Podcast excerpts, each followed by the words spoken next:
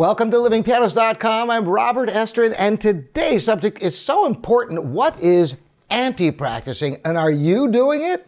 You may be. I'm going to tell you three telltale signs today if you are anti practicing. What do I mean by anti practicing? What I'm talking about are routines in your daily work that are actually destructive, that actually build negative habits in your playing. Now, there are many ways that you can be productive in your practice and an equal number of ways that you can be unproductive.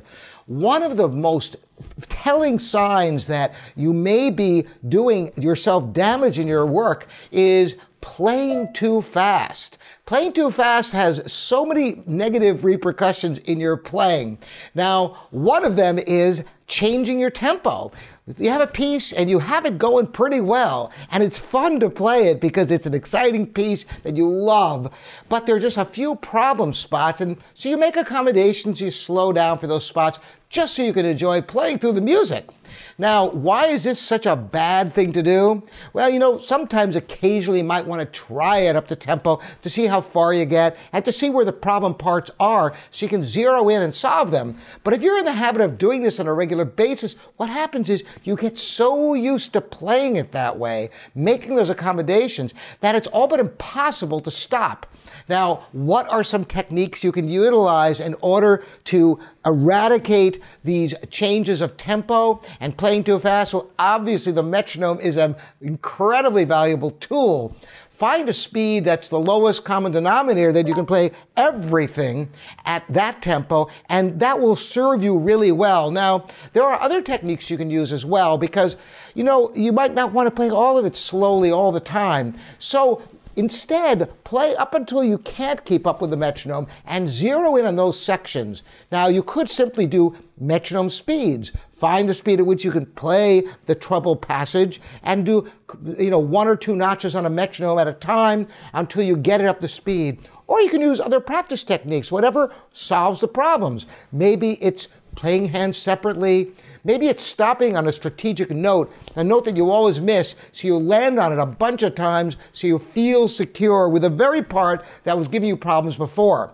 So that's one thing. Playing too fast is obviously going to be destructive if you do it on a regular basis with your music without solving the underlying problems in the sections you can't play up to speed. Another thing is and this one is perhaps one of the most important ones is going back just a little bit every time you make a mistake. You're playing through a piece, whatever it may be.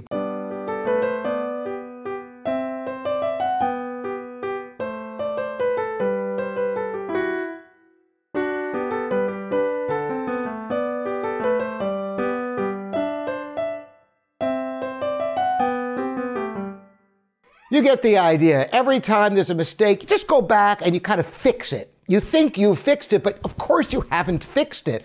All you're doing is getting into the routine of making a mistake and going back slightly and continuing. So, guess what happens in your performance? The same thing, because that's what you're used to doing. I've talked about this many times. Solving this issue is really takes multi steps. You might think, oh, you've solved it, but you haven't because the next time it's likely to happen again, or maybe not the next time, but every few times you play it, those weaknesses are still there. So, how do you get rid of them? First of all, when you have a little problem, a little slip up like that, stop. The first thing you need to do is stop and get out the music and find exactly where the problem was. And by the way, that's the hardest part of all. And I know you probably think you're the only ones who it's hard for you to find where you are in the music. No, it's hard even for me. And I take the time to do it each and every time because it's the only way you'll really reference the score to know what the problem is, the insecurity, and to clarify in your mind. So it's not just a motor memory thing that you may or may not get, but intellectually you understand the correction. Once you can play it faithfully, repeatedly, and you get it up to tempo and it's smooth, and you can play it at least three times in a row perfectly. Are you done? No, you're not done yet, because then you have to put it into context. And what I recommend, as I've talked about before, is go back a little bit first. and you know maybe two measures before the part that you already got perfect three times in a row. Go back two measures before that and get that three times in a row. Then finally go back to the beginning of the piece or the beginning of the section and be able to make sure you can think it through because strangely enough, even after cementing the correction and even after being able to go back a couple of measures and get through it beautifully over and over again, you're still going to find that when you go back to the beginning of the piece, the same darn mistake will creep in again because you're not used to getting there uh, with a correction from that point. So you have to think it through. And once you do that two or three times from the beginning, you've got it solved to the next part. So you go to the next part and you do the, exactly the same thing until you can faithfully go through the whole piece. You may have to work on sections of the piece. So, for example, if you have a sonatina or a sonata and you have a first exposition with a repeat, maybe just work on getting that whole section with the repeat solidly and then get the other middle section solid and work on large chunks, ever larger chunks until you've got the whole piece where you can get through it without any problems.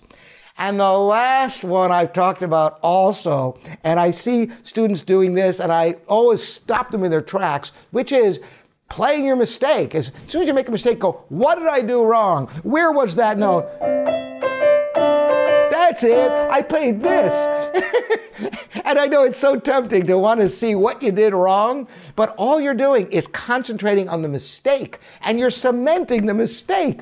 Anti practicing, the very definition. You don't want to think your mistake, you want to focus on the correction. So, those are the three things to concentrate on. Don't play too fast so that you can make sure you eradicate these problems. Sure, try your music up to speed just to see where you need to focus your attention. And of course, the second thing is uh, don't just stop and go back a little bit and think you've corrected it because you haven't. You may think you have because you went back and you got it, but the same thing is likely to happen again.